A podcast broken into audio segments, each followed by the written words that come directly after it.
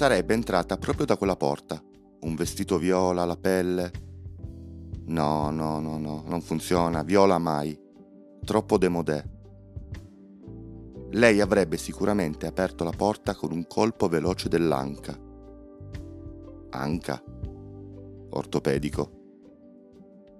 Lei sarebbe entrata facendo suonare la campanella appesa alla porta. Perché? Qualcuno potrebbe entrare senza riuscirci? È appesa, deve fare quello di mestiere. Forse è il condizionale. Lei entrò dalla porta. Che poi, da dove cazzo si entra di solito? Lei entrò. Anni e anni e anni fa. No, no, no, no. no. Lei entrerà. Anni e anni e anni ancora. No. Lei entra. Semplice.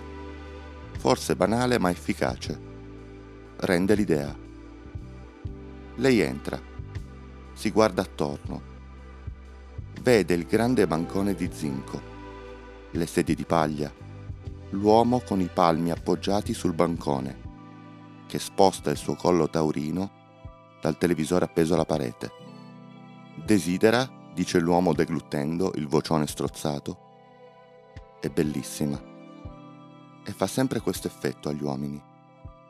Sarà il biondo dei capelli o la pienezza delle labbra forse il sorriso che le scivola dolcemente da una parte all'altra della faccia, in un punto vicino alle guance. Sto cercando una persona, dice raggiante, perché nel frattempo la persona che sta cercando i suoi occhi l'hanno trovata. Appoggiata alla macchinetta del videopoker, un quarto di rosso finito, il pacchetto delle sigarette accartocciato, il petto che è uno sconquasso sei arrivata. Il ragazzo per un attimo teme che sia soltanto una visione sua, qualcosa che non esiste. Ma l'allucinazione è troppo vera, troppo reale. E poi gli si fa incontro, sulla punta dei piedi. Improvvisamente fuori non è più inverno.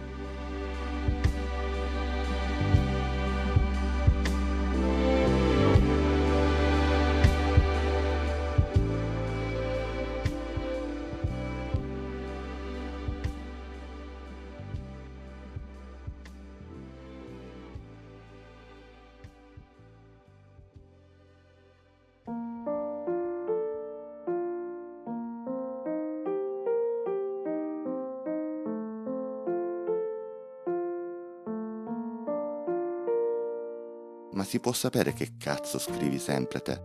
Sono anni che te ne vieni qui. Compri un cazzo e stai ad occupare il tavolo. Non ce l'hai un lavoro, non ce l'hai una famiglia, una donna. Ah, già, una donna ce l'hai. L'americana. Come no? Mi stavo scordando. E stai scrivendo la solita lettera per lei, dice Beffardo, facendo scrocchiare saporosamente le sue dita tozze, una ad una poi c'è lo sbadiglio e la grattata d'orecchie, la sua ginnastica solita. Guarda che io devo chiudere, per cui se non ordini più niente, aria, dice facendo il gesto inequivocabile che nel mondo occidentale significa aria. Il ragazzo si alza, le gambe anchilosate e nella testa un fischio che assomiglia vagamente a quello che si prova certe mattine svegliandosi di soprassalto, credendosi ancora dentro un sogno. No, vado, non voglio più niente, dice piano, scandendo bene le parole, rivolto alla porta, come se aspettasse qualcuno. Fuori è ancora inverno e non c'è nessuno. Quanto ti devo?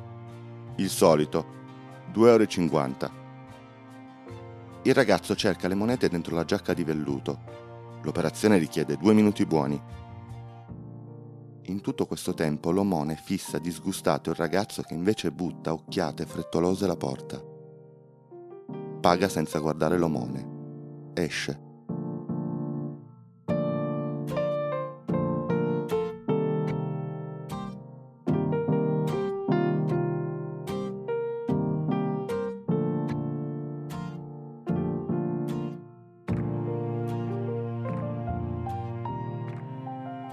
La strada è un magma di nebbia e umido. Per questo ha difficoltà a scorgerla subito, a riconoscerla dentro quel nulla che è la via di casa sua, della sua città, della sua regione, del suo paese, del suo continente.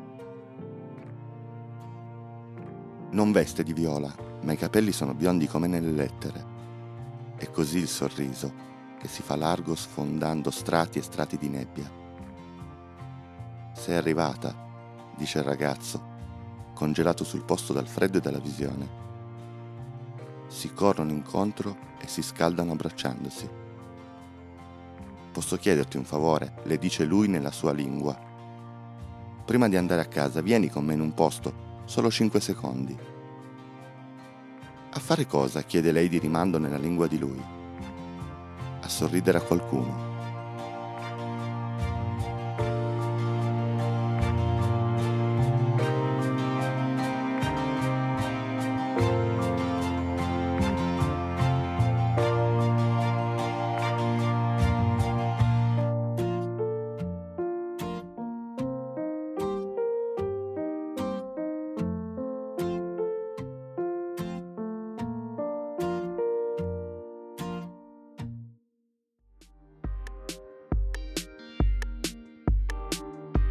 Podcast Don't Tell è un progetto di Vito Ferro a cura di Trama.